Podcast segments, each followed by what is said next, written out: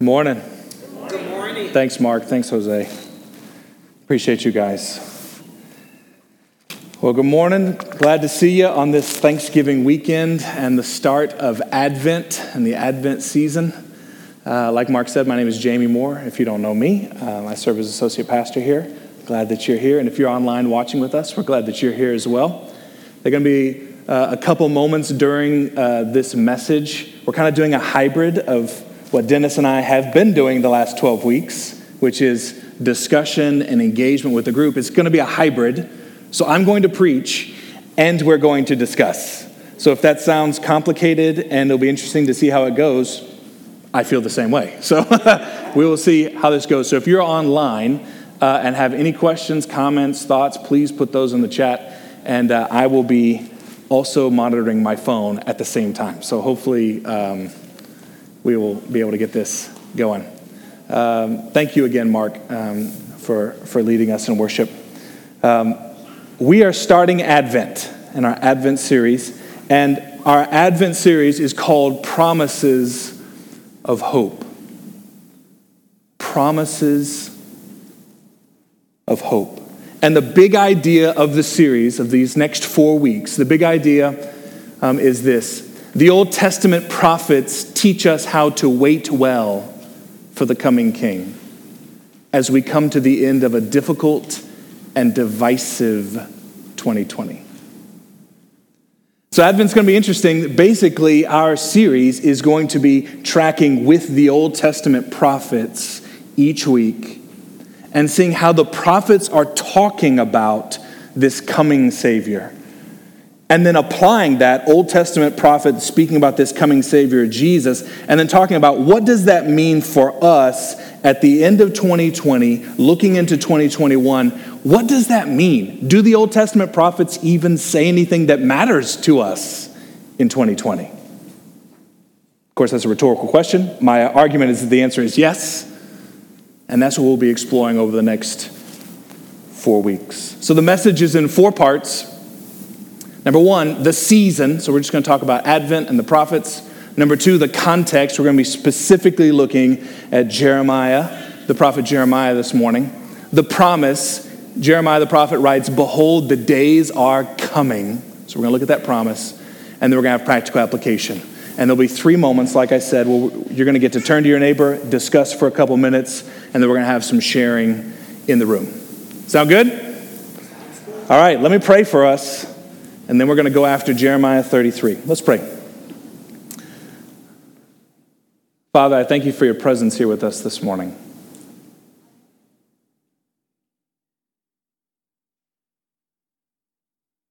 Father, I thank you for this season.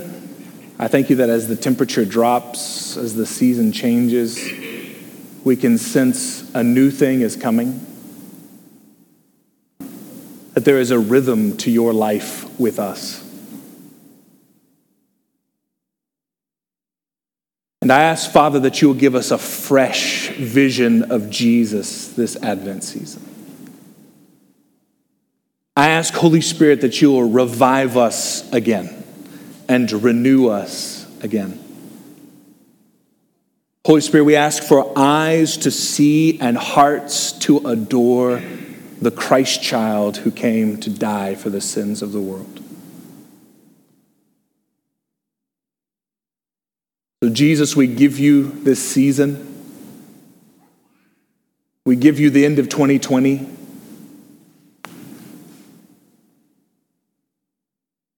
And we ask that you be near us and teach us this morning. And we pray these things in Jesus' name. Amen. Amen. Amen. All right, Jeremiah 33. And I realize that I don't have my Bible. There it is. Okay. All right, Jeremiah 33. We're looking at verses 14 to 16. So we begin the season, the season of Advent. Some people are not um, real sure what Advent is, so I just want to take a couple of seconds just to make sure that we understand what, what is Advent. People talk about Advent. What is it? Advent comes from the Latin word adventus, which means coming. The verb to come coming. Uh, Adventus, Advent. coming. And um, it has been used by uh, the Christian church, started about the fourth century, and believers would gather and take four weeks, the four weeks from Thanksgiving to Christmas, those four Sundays, the, this church began this tradition um, of reflecting, repenting, and reconsidering their faith in Christ. And you know how in the liturgical calendar we'll have the season of Lent right before Easter? In, in many ways, this is almost like another Lentish thing leading into Christmas. Do y'all see that? So there, there's, a, there's a symmetry there. That Lent heads into Easter, and there's a time of repentance and renewal as we head into the resurrection of Jesus. But then at the beginning, before Jesus' life, there is again this season of repentance and renewal before the Christ child comes at Christmas. But it's interesting because there's a dual significance. A lot of things in Christianity actually have dual significance. it's not just that we're celebrating the first coming of Jesus when he came as a baby, born in a manger. It's not just the first coming that we're looking forward to in Advent. There is another coming, right? So Advent is actually at two levels. Advent is a season where we're thinking about the coming of Jesus when he came as a baby, and at the same time, the second coming of Jesus when he will come and make all things right. So there's two things happening during this season. We're decorating our house, we're thinking about Christmas, we're thinking about this little baby born in a manger. At the same time, we're saying, Lord Jesus, come quickly because 2020 was rough. And we need your presence with us. We need you with us. So there's dual significance at play. Now, the prophets are speaking through the inspiration of God, and, and the prophets in the Old Testament are roughly saying the same thing. They're warning the people of God, and they say, listen, if you keep doing what you're doing and running away from God, judgment is coming. And so they're consistently saying. It says, if you don't repent, the judgment is coming. And they're specifically the prophets are speaking to the leaders of the people of Israel. Like, guys, you're not leading well. You're not leading justly. They're saying, repent, turn back to God, or judgment is coming. And then they're saying, oh, by the way, we know you're not going to, so judgment is coming. but when after judgment, a Savior is coming to rescue you. That's the general feel of the prophets, what they're saying. Warning against judgment, repent. Because you're not going to repent, judgment is coming. After judgment, a hero is coming to rescue you and to restore you. And the prophets utilize all this David language to speak of this coming hero. So it's been very intentional. We've been looking at David for 12 weeks, and really, this is like an extended David series because the prophets are talking about this hero that's coming in David language. They're going to refer to him as this coming one in the line of David. And of course, that coming one is Jesus, the Messiah. That's who the prophets are talking about. So, last thing I want to say so what? Why, why do this? Why do this, Advent 2020? A couple of thoughts. Advent gives us a chance to lament the losses of 2020. You know what I'm talking about? The things we've lost this year. Advent gives us a chance, a moment, to not flippantly run into Christmas time and self medicate what's going on in our hearts with candy canes and presents. Y'all hear me? Because sometimes there is a triviality to Christmas where it's all reindeer. Let's just, and really what's happening in our culture is that if I focus on presents and reindeer and Christmas and Santa, I can try to stuff down the aching that's happening inside. But Advent, this season, gives us a chance to go, no, actually, this stinks. What happened this year is not right. And we're going to put our hope in Jesus for 2021. That's one of the reasons why we would do this, Advent 2020. Another chance is for us to repent of sin, to experience renewal in our relationship with God. Also gives us a chance to engage with each other in community and encourage one another. I know there's some difficulty with that with COVID, but us intentionally engaging with one another to be an encouragement to one another. So here's the plan Advent series plan. This week we're looking at hope, Jeremiah 33 14 to 16. Next week we're looking at peace, December 6th, Micah 5 2 to 5. Third week of Advent we'll look at joy, December 13. That's Zephaniah 3 14 to 20, one of my favorite passages. I, I say that about all of them, but I really like Zephaniah 3. Uh, and then the Sunday before Christmas, December 20th, looking at love from Isaiah 9, 2 to 7. So that's the plan. All right. It's hard on a message like this because you're trying to like set everything up and engage with the text, but that's that. Okay, let's look at the context. Let's look at Jeremiah. Jeremiah 33, verses 14 to 16. So, big idea for the book of Jeremiah and, and really it's very similar to what all the prophets are saying. But the big idea for Jeremiah is this God is good, gracious, and faithful to his covenant with his people. That's number one. Number two, God's people ignore him over and over and over and over and over again. Three, there's a warning of judgment. Exile is coming. There's a, there's a foreign, land, foreign people that are going to come and take you out of the promised land. You'll be exiled. There's going to be destruction of the temple in Jerusalem all the rest of it because you're continually ignoring him. And then after judgment, a promised hope of return. Hope is coming. And here's the, one of the crux verses of Jeremiah is Jeremiah 6. This is from the net translation. The Lord said to his people, this is Jeremiah 6, 16 to 17, You are standing at the crossroads. So consider your path Ask where the old reliable paths are. Ask where the path is that leads to blessing and follow it. If you do, you will find rest for your souls. Who's up for rest for their souls? Right? If you follow this path, it leads to blessing and rest for your souls. But they said, This is the people of God, we will not follow it. The Lord said, I appointed prophets as watchmen to warn you, saying, Pay attention to the warning sound of the trumpet. But they said, We will not pay attention. So God, God is speaking, He's revealing Himself. It's like, listen, if you just walk the path that I'm telling you to walk, all will be well. Just trust me on this. And people are like, you know what? I don't think so. I'm going to do my own thing. Does that sound like anybody you've ever heard of? Maybe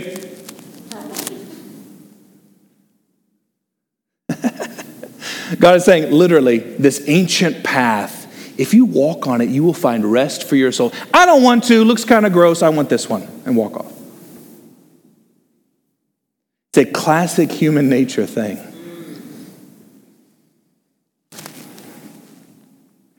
Very quickly, the structure of the book of Jeremiah. I'm just helping us get context because sometimes when you jump into a passage, especially a prophetic text, um, it gets a little confusing as to what's happening. So, very quickly, there's the call in Jeremiah, that's chapter 1. There's prophetic warnings against Judah. There's the pre fall of Jerusalem. Then the book of comfort, and that's where our text is. It's in chapter 33. The book of comfort. Then there's more narrative, the post fall of Jerusalem, chapters 34 to 45. There's prophetic warnings against the nations, specifically Babylon, 46 to 51, and the fall of Judah, Jerusalem. So, our passage that we're about to look at is right in the middle of the book of Jeremiah, where he's giving these warnings. Here it comes, here it comes. And then there's this comfort and consolation and hope. That's what's in this text. So, some things to consider. This is a tumultuous time, it's an uneasy time, it's an anxious time. There's idolatry, there's unjust leaders, there's corruption, there's hypocritical rituals, there's suffering.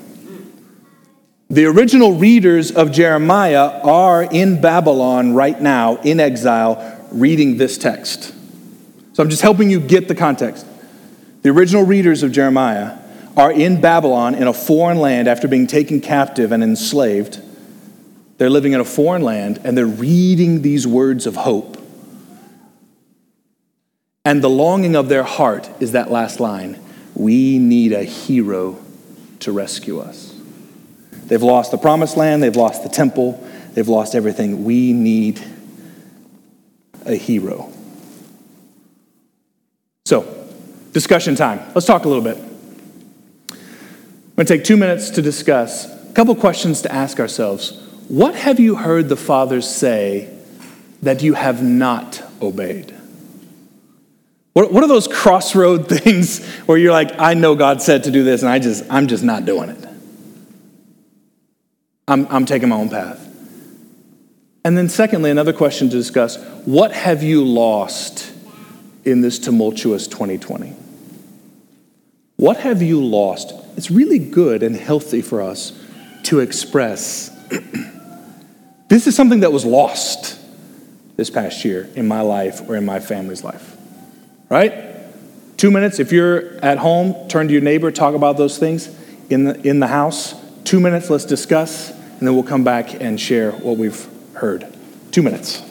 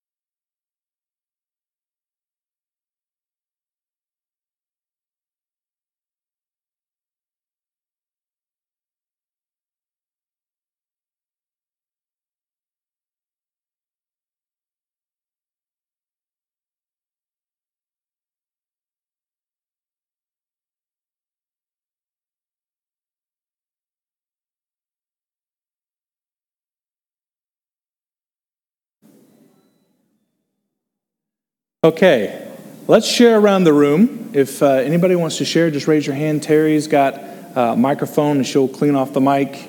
And uh, if you'll just keep your mask on and then share. And if you're online, go ahead and put those comments in the chat. And then uh, let's discuss a little bit um, this, these questions or anything else that you're hearing the Father say here um, during this time as we look at this first section. Burr?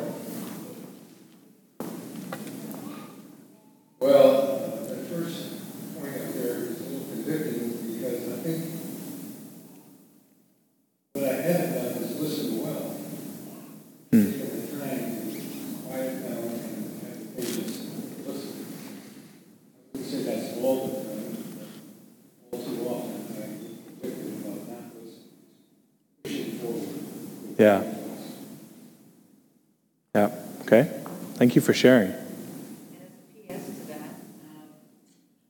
It's a rather um, mundane sort of thing to share. However, at this time of year, you know, you're running around like a fool trying to get all your gifts together. And I a bunch of them and I hid them in a very secret place apparently because I couldn't find them.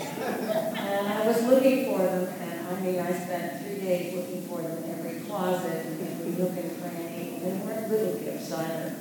And I felt like an idiot. And all of a sudden, on my way to bed one night at about one o'clock, I said, "Okay, Lord, you know where they are." And bam, I got it. and I found them. That's awesome. That's a good story. So Burr's not listening, and you are listening. Is what I'm is what I'm picking up on. This is what. Uh, Who else? Who else would like to share?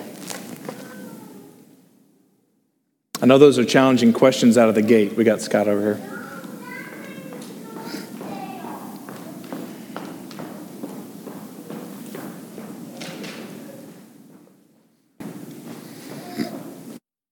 Thanks. Um, so the one thing that I've I've during COVID that's been unique for me is that I am listening to God. I lived a life pre-COVID that was busy and 80, 90 hour work weeks, lots of travel, all that kind of stuff, and that all went away. So I lost that. But then what God put back in was, okay, Scott, now I've got you.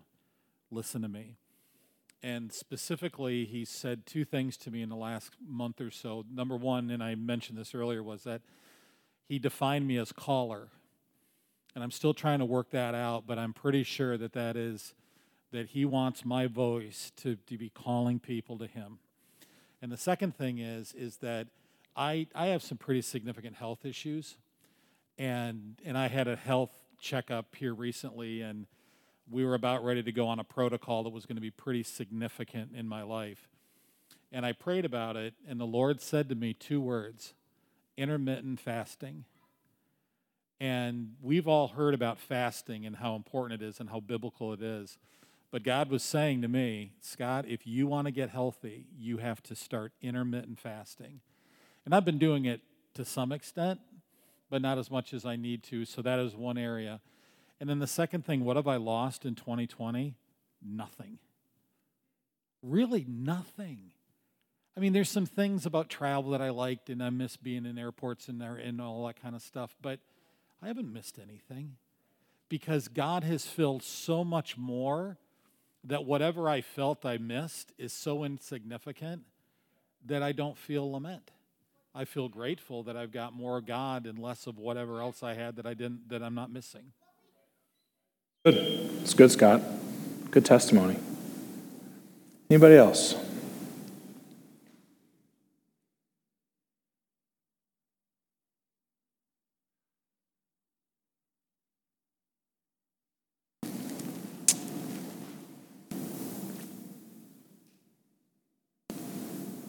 Okay, well, let's jump into the next section.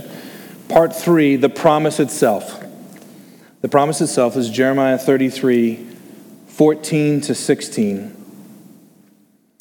Jeremiah writes, Behold, the days are coming, declares the Lord, when I will fulfill the promise I made to the house of Israel and the house of Judah. In those days and at that time, I will cause a righteous branch to spring up for David, and he shall execute justice and righteousness in the land. In those days, Judah will be saved, and Jerusalem will dwell securely. And this is the name by which it will be called the Lord is our righteousness. So, a couple things that I want you to see. He starts out with, Behold, the days are coming. You can already see contextually, if I'm in exile in Babylon and I'm reading these words, I'm like, I can't wait for these days to come, right? Like the days I'm in right now stink. I want these days that are coming. He says, Behold, the days are coming. And then he says, The Lord will fulfill the promise that he made to the house of Israel. So God has made a, a promise to the people of Israel. He's made a promise to them about what? Thoughts? You, you can shout out. What has God promised? They're sitting in exile, they're sitting in Babylon. What has he promised to them? A Savior? Mm-hmm. Rebuilding. I'm going to bring you back. I'm going to bring you back to the promised land. The temple will be restored. The worship of me will be restored. He's making promises. He's saying, listen, it looks really, really dark right now. But I'm, I'm going to fulfill the promise that I made to you. And then he says, This is how I'm going to do it, verse 15. In those days, at that time, I will cause a righteous branch to spring up from David. So he's picking up on David as the king, which we just looked at for 12 weeks, right? He's saying there's coming someone in the line of David. He's going to spring up. And that, that language of branch or vine, all of this language is all throughout the scriptures branch, tree, vine. It's language of life, right? Life, fruitfulness, a tree that protects, right? And makes shade. He says, There's coming an, a perfect David, coming from the line of David. He's going to come as a branch, and he's going to execute justice and righteousness in the land. He's going to do what no other king could do. Even as good as David was, he, he wasn't really just and righteous all the time. Asterisk Bathsheba, right? Asterisk Uriah. Asterisk any, any of the other things. But there's coming this perfect hero from the line of David. And what's, what are the results? Justice, righteousness, verse 16. Judah will be saved, Jerusalem will dwell securely, there will be peace. And he says, and this is the name by which it will be called the Lord is our righteousness. So there's this nickname, the Lord is our righteousness.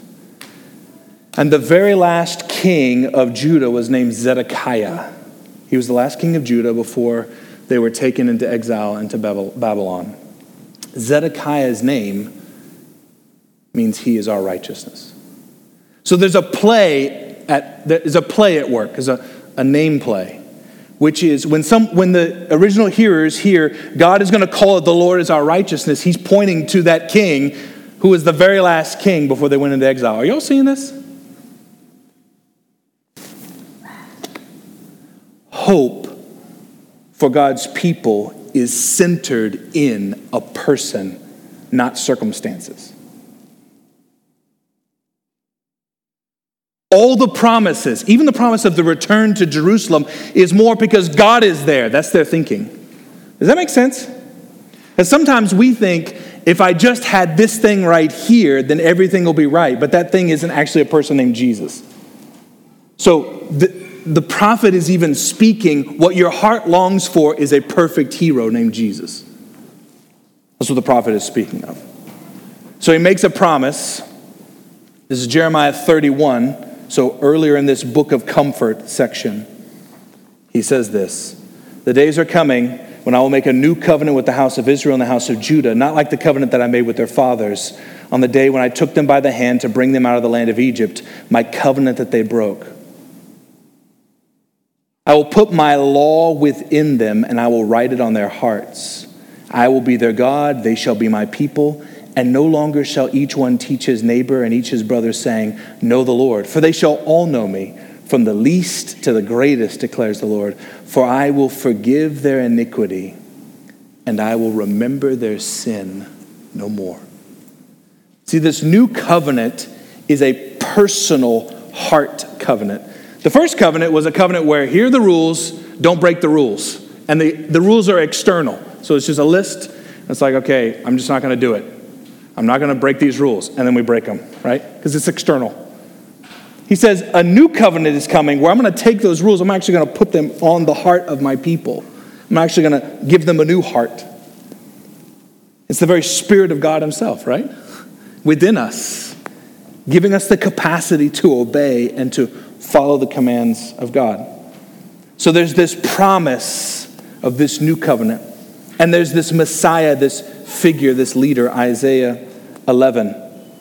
This, again, this branch language, this Messiah. I'll, I will not read the whole thing. He just says this There will come a shoot from the stump of Jesse. Do you hear the, the tree language? a shoot is coming from the stump of Jesse, and a branch from his roots shall bear fruit, and the Spirit of the Lord shall rest on him the spirit of wisdom and understanding, the spirit of counsel and might the spirit of knowledge and the fear of the Lord, and his delight will be in the fear of the Lord. And then later, the wolf will dwell with the lamb, the leopard shall lie down with the young goat, the calf and the lion and the fatted calf together, and a little child will lead them. So, all of this fulfillment, all of this prophetic stuff is centered in on Jesus, the son of David, the Davidic king, and the Messiah. And this is good news. When Jesus dies on the cross, and he cries out, My God, my God, why have you forsaken me? In that moment, Jesus, the Messiah, the King, is taking on himself the sin of the entire world. Follow me. Jesus is exiled from the Father so that you and I could be returned to the Father. Are y'all following me? Like all this language of Egypt, being in slavery in Egypt and then finding freedom, and then being exiled in Babylon and then coming back to the promised land. All of that trapped and then freedom, exiled and then freedom is pictured in the cross, where Christ takes on our sin. Are y'all hearing me this morning? Christ takes on our sin, that which enslaved us, like the people of Israel in Egypt, that which enslaves Jamie in his mind and in his heart, that sin nature literally is eradicated and broken by Jesus. He takes it on himself.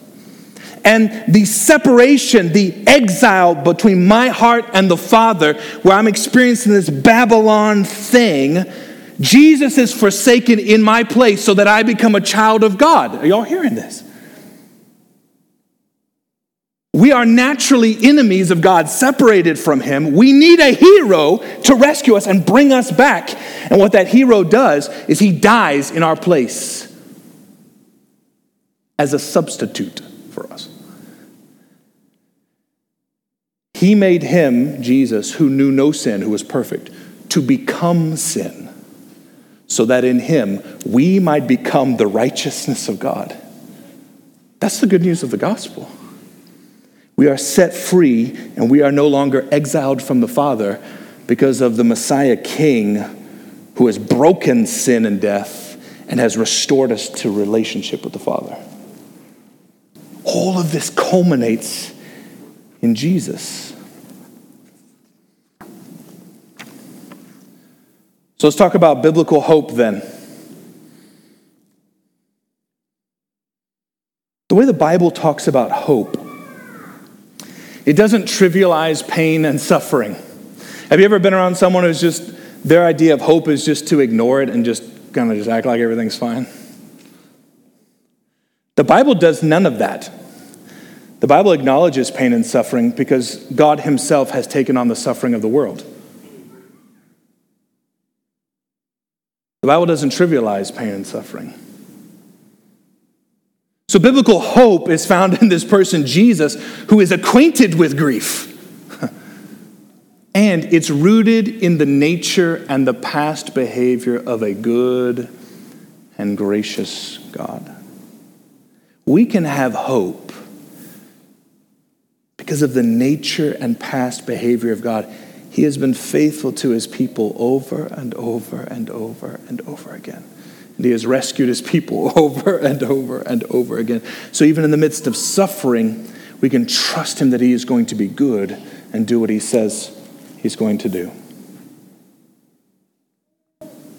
All right, we're about to move into another time of discussion. I want to pick up on some things that are happening online. Sherry Collins mentioned, I've lost a lot this year, and I've definitely grieved the losses. But what I've gained so far outshines what I've lost that I don't even have words to express it, which is a lot of what Scott's saying. It's beautiful. Robert Bansky, we've lost the ability to freely gather without risk. However, as a people of God, we have been able to stay connected with Him and each other. I thank God for technology. You know what I'm saying? I mean, there's Zoom, Zoom fatigue, let's be honest. But that's better than not seeing people at all. Uh, Corey Lush, I've lost the physical contact of so many and the organic work conversations where I can share about Jesus in the office. So, another thing lost in 2020. Thank you guys for sharing. So, our discussion right now, we're going to take two minutes. What are some things that you're waiting and hoping for? I just threw some things out there. You know, for some, for some of us, we're, we're waiting and hoping on a lot of different things. I'm thinking vaccines, right, for 2021. Uh, maybe the presidential candidate. Like hoping that maybe this candidate will actually make things right. just as a spoiler alert, no president can solve any issues. maybe job, health, finances, peace, maybe the whole getting back to normal. So, what are the things that you're waiting and hoping for? And then the question are the things you're hoping for eternal? And Mark was getting at this a little bit earlier at the beginning of the service. But it's good to hope for things. There's nothing wrong in, in hoping for a vaccine. There's nothing wrong in hoping for getting, being able to get back together with each other. But I just want to speak very pragmatically to you. If the thing that I put ultimate hope in is not God Himself, it will not satisfy me when and if I get it. Are y'all hearing me? This is why Christmas Day is one of the most anticlimactic moments of all of our lives. Y'all know what I'm talking about? Or is it just me? like, right? You get to Christmas Day, you got the presents, you open them. Isn't there a crash? Does, any, does anyone else feel the crash in your heart? Oh, that, that, that wasn't that great. Or how about when you get a new shiny thing and then it wears off after about two days? That's what we're talking about. So it's good to hope in things, yes. Just understand if you're going to put your ultimate hope in something, not Jesus, then eventually, when and if you get it, it will wear off because it's not eternal. Okay, I'm starting to preach. So, group discussion what are some things that you're waiting and hoping for? And just kind of discuss that concept of putting our hope in eternal things. Two minutes.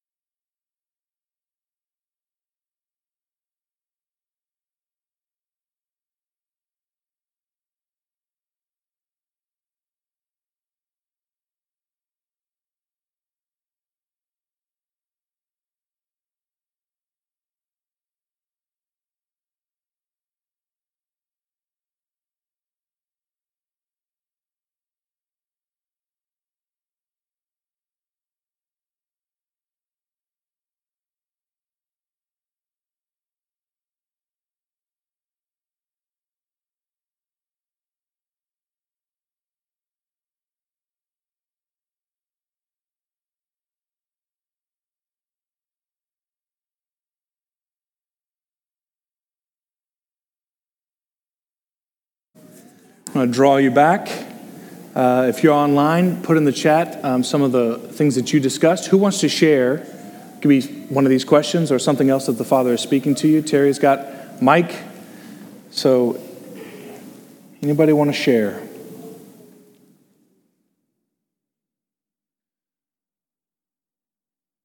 While you're thinking, Rob Seaton said, I'm hoping for a shift in our collective mindset to not go back to normal, but to move forward with a new normal that thinks more about neighbor than our individual desires. It's good. A shift to not go back to normal. It's good. Yeah, Krista? Um, so, as I was uh, reading that first question, I realized that I had placed hope in a, um, oh, I hope we get that vaccine so we can get back to normal. And I, I didn't realize that I had put hope there. And um, I guess as, as Rob just shared, and then as uh, Scott shared with me, that maybe that's not, God has taken us out of that. These are his words. I'm sharing his story that God had placed us. Uh, he took us out of that to place us into something better and, and bigger. So I guess I'm sorry, I'm paraphrasing what you said, but uh, I thought that was really good what he shared with me. It's good. It's good. I think it was C.S. Lewis who said, um, God whispers, to, uh, I'm going to butcher the quote. God whispers to us in times of joy, but he shouts, it's a megaphone in times of pain. Because when, when I'm dealing with, ah, this hurts, this doesn't feel right, my soul and spirit are immediately like, where's the solution? And in that moment, if, if I will just listen, God will speak very loudly to me in that moment. And it's when I'm feeling great and I'm like, my life is like a lazy river and I'm just on this little, you know, inner tube, just loving life, I'm completely ignoring Him. So there's something too. I mean, nobody wants pain, right? Nobody wants to suffer. But God meets us so intimately and so profoundly in times of suffering and pain that it's almost as if he created that so we would get him. He didn't create that, but he's so good in it that it almost feels like he created that. Y'all know what I'm talking about? So he, he, he shouts, he's communicating to us in that time of pain and suffering. Anybody else? Yeah, Nash?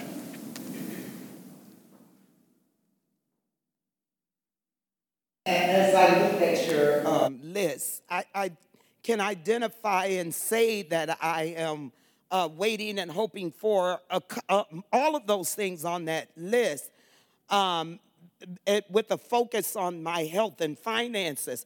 But even more important than all of that, one of my daily prayers is for the salvation, healing, and deliverance of my family members. And so I would say that that does address question two. Are these things you hoping for eternal? And yes, they are the salvation of my children and grandchildren. It's, I'm, I'm obsessed with it. It trumps all of that other stuff. Although those things concern me, there's nothing more concerning than knowing that my children are not saved and knowing that my grandchildren are turning from the ways of the Lord. It is, it just, yeah. It's almost like the introduction of the concept of eternity kind of clarifies the list of importance. Yes. and that's what you're talking about. Yes. Yes. Will you pray right now for because I think that I think there would be many of us that have family members and friends that we're praying that they will come to faith in Christ. Is that fair yes. to say? Yes. So Terry, will you just pray um, for our church family and for the gospel to go out uh, into uh, friends and family that don't know Jesus right now? Father, um, wow, you know, just this is exactly what's on my heart. And um, Lord, we just come to you and we just thank you that um, you did send Jesus um, as uh, the Lamb of God, Father, to take away the sin of the world. And Father, we just pray right now for our um, collective families, Lord um, each person here um, just come to mind. I know there's someone that's on your mind that you would want to, to come to know the saving knowledge of Jesus and have that substitutionary sacrifice that He died in your place, just to know it.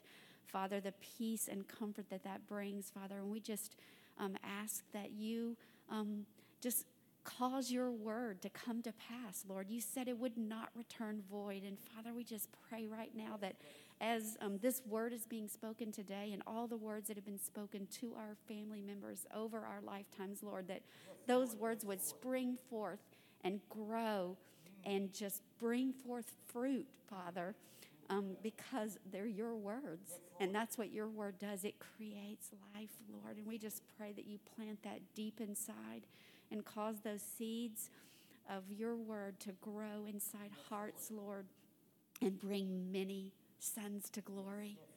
Father, we just thank you that um, your word is that powerful. And you, because of you, Lord, because of who you are, and we just thank you for that. And Father, I just pray for the wider church, Father, that this time of um, isolation and um, of really deep thoughts about um, apocalyptic things, Lord, that you will cause that to um, bring many people to you, Lord, and to the knowledge of Jesus and of the truth, Lord, that um, Jesus is the only way to you. And we pray all these things in Jesus' name. Amen. Amen. Thank you, Terry. A couple other folks sharing online. Um, Dennis Spurgeon praying, hoping for united Christians as one in the mission of Jesus. John and Sue Panzica waiting for truth and justice to prevail. Mary Ellen Hoball um, losing the distractions of 2020 and returning to a confidence in Christ that seems to have been lost. And then Jan Gittinger, loss of independence temporarily. But have I ever really been independent? Hasn't God always been carrying me? That's a good, that's good, Jan. okay, uh, let's move to our last. This is uh, just application. I just want us just to think through practical application. And, and the, the reason I'm, I'm pressing here is sometimes the verb to wait uh, conjures up thoughts that are not biblical thoughts about what we should be doing. For me, when I hear, a lot of times when I hear wait, I'm like, okay, well, I'm going to sit here and wait for God to do something. Right? And there is an inherent passivity to the word wait. And so, basically, the big idea of this practical application is biblical waiting is not passive, but it is very active.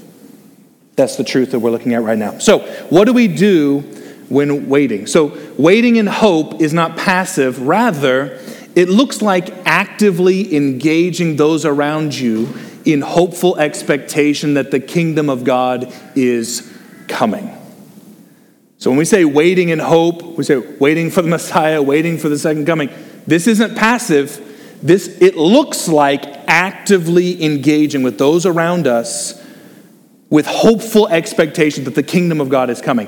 And I'm pulling this from Jeremiah 29, 4 to 13. Now, many of us know Jeremiah 29, 11, right? For I know the plans I have for you, declares the Lord plans for welfare and not for evil, to give you a future and a hope. Then you will call upon me and come and pray to me, and I will hear you. You will seek me and find me when you seek me with all your heart. Now, we know this passage. We, we print it on coffee mugs, we print it on shirts and it makes us feel really, really good, right? And it's a great passage. But have you ever thought about the context of this passage? Where are the original hearers of this text? In Babylon, in exile. And the context, the previous verses to this passage says this. This is starting at verse 4. I don't have it up there, so just keep looking at that. But this is this is the context. Thus, this starts in verse 4 of chapter 29. Thus says the Lord, the God of Israel, to all the exiles who I sent into exile from Jerusalem to Babylon. And this is what he tells them to do build houses and live in them, plant gardens and eat their produce, take wives and have sons and daughters, take wives for your sons and give your daughters in marriage, that they may bear sons and daughters, multiply there and do not decrease. Seek the welfare of the city where I have sent you into exile, and pray to the Lord on its behalf, for in its welfare you will find welfare. When 70 years are completed for Babylon, I will visit you and I will fulfill to you my promise and bring you back to this place. He's talking about Jerusalem. And then he says, For I know the plans I have for you. Follow me. What, it, what waiting on God's plans looks like is actively engaging the people around us with hopeful expectation that the kingdom of God is coming. Are y'all hearing me? Because that's good preaching right there. Yeah, yeah. It's not, oh, God, please. I'm just going to sit here and just, I'm hoping, I'm hoping. No, he says, build houses, pray for the people in your city, seek the welfare of your city, and I'm going to bless the city through you. Yes, yes. Anybody have any heart for Cincinnati? Listen, some practical applications. Some practical applications. Personally, yes, express lament to the Father for the losses of 2020. Repent and renew your relationship. He says, You will seek me and you will find me when you seek me half heartedly. Is that what it says? He says, You will seek me and you will find me when you seek me with what? All your heart. He said, Come after me. Waiting doesn't mean like, I hope he comes and gets me. No, it says, Go after him. Consider the symbolism of evergreen decorations, that there's, there's new life in evergreen. Cultivate thankfulness by remembering the Father's past faithfulness to you.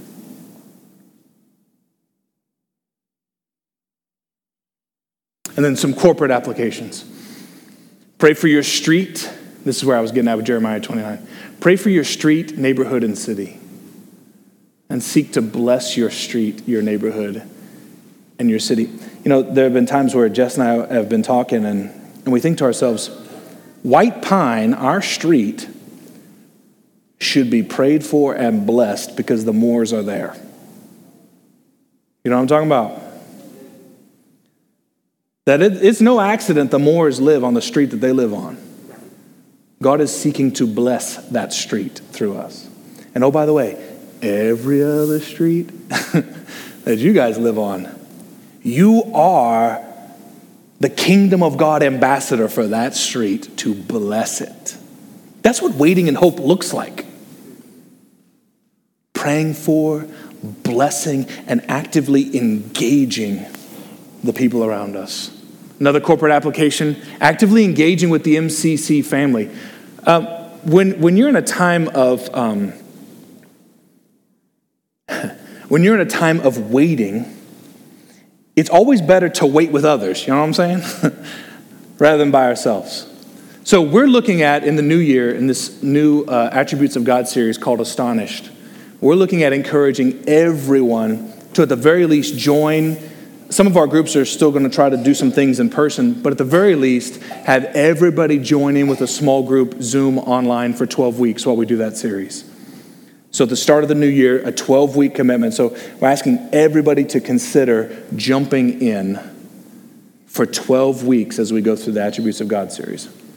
Then, another thing, to consider encouraging the MCC family, we're looking to um, have people share five minute testimonies or devos of what's God doing in your life. Because it's so encouraging when I hear Krista and Scott and Terry and Naj and other people talking, as, as melodious as my voice is and Dennis's voice is. We're not the only voices that need to be heard. Y'all hear me? So I'm, I'm, we're asking for people to share, share testimony. So just some ideas for application. Don't wait passively, but to actively wait. So, Final sharing. I know I said we're going to do some discussion, but let's just go ahead and share. What are some I wills? What are some application pieces that you're sensing in your heart that you would like to share um, for Advent 2020? What is the Father saying to you right now? What are some I wills? Anybody want to share?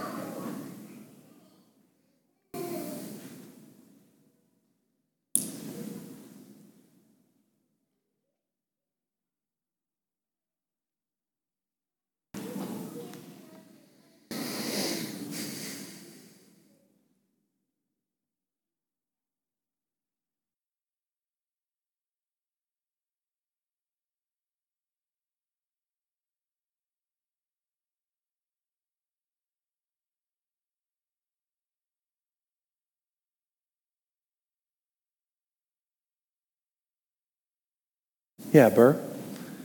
Terry?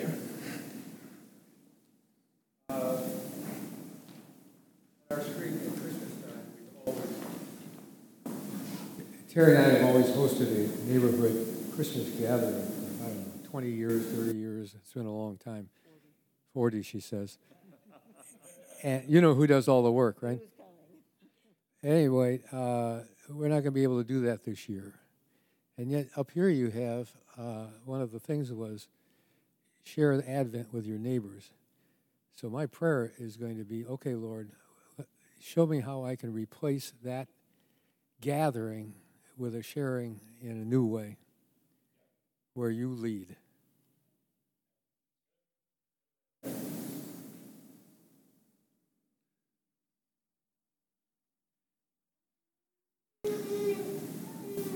Anybody else? I know our on- online folks are about two minutes behind us. So when they hear me say something, they're about two minutes before they hear it. So they're a little delayed in getting back to us. Um, anybody else? Well, I want to encourage you. Again, when we say waiting and hope, the Father has strategic moments for each of us over the next four weeks. He has strategic plans, he has strategic concepts and ideas and creative ideas. So the next four weeks is not, oh, I'm just trying to survive to Christmas. No, it's not survive to Christmas. It's what's the Father doing and what do I get to do with him over these next four weeks leading into Christmas time? How can I wait actively in hope for what he's doing in my midst? Last thing I want to say, and then uh, in fact, Mark and Jose are going to come on up because we're going to do one final song. It's a fascinating psalm. It's Psalm 137. And Psalm 137, um, the psalmist writes, We're sitting by the waters of Babylon and we're remembering Jerusalem. And there's a line, it says, and it says, How can we sing the Lord's song in a foreign land? So there's an entire psalm, Psalm 137. I encourage you to go read it this week, where it's a psalm written in this time of exile. And the people of God are expressing, like, how do we worship when stuff feels so broken and disconnected? And the psalmist says, roughly, this is Jamie's paraphrase I'm going to sing anyway in the midst of that suffering. I'm going to sing lament into that situation. I, am not going to uh, be destroyed by this circumstance, but I'm going to go ahead and worship uh, in the midst of that. And one of the ways that's worked in my mind is sometimes I'll sing a hymn or a song, and the, the psalmist or the, the writer of the song has written these words, and I look at the words and I say to myself, my heart does not say that, right? I love you, Lord, and I lift my voice. I mean, I'm looking at the words, I'm like, my heart does not feel those words. But there's something in me that, I don't know if you experience this, where I want to say things that are true, right? I, I don't want to say things that are not true. And yet, when I come to a worship song and I look at the text, I've learned to sing through the reality, which is to say, I see a text and I go, Father, I want this to be true in my heart. So, Holy Spirit, would you make it true? And I'm going to sing as you make it true. Are y'all following me? There's something to saying, I'm going to sing through the lament. I'm going to sing through the suffering and ask the Holy Spirit to make this true in my heart. So we're going to sing one final song, O Come, O Come, Emmanuel, which is a classic Advent Christmas song. I'm asking us to sing and ask the Holy Spirit to make this longing for Jesus reality. That if we could just get Jesus, all would be well. So let's stand. I'm going to pray for us. Then we're going to sing. Father, I thank you for Jeremiah. I thank you for your words through this prophet. I thank you for this season to reflect and to renew our relationship with you, to seek you with all of our heart, and to be found, that you would be found as we seek you. And ask as we sing and as we go from this place, Holy Spirit, that you will line our hearts with the truth of Scripture and the truth of these songs that we sing. So we give you this time. We give you our hearts in worship. And it's in Jesus' name we pray. Amen.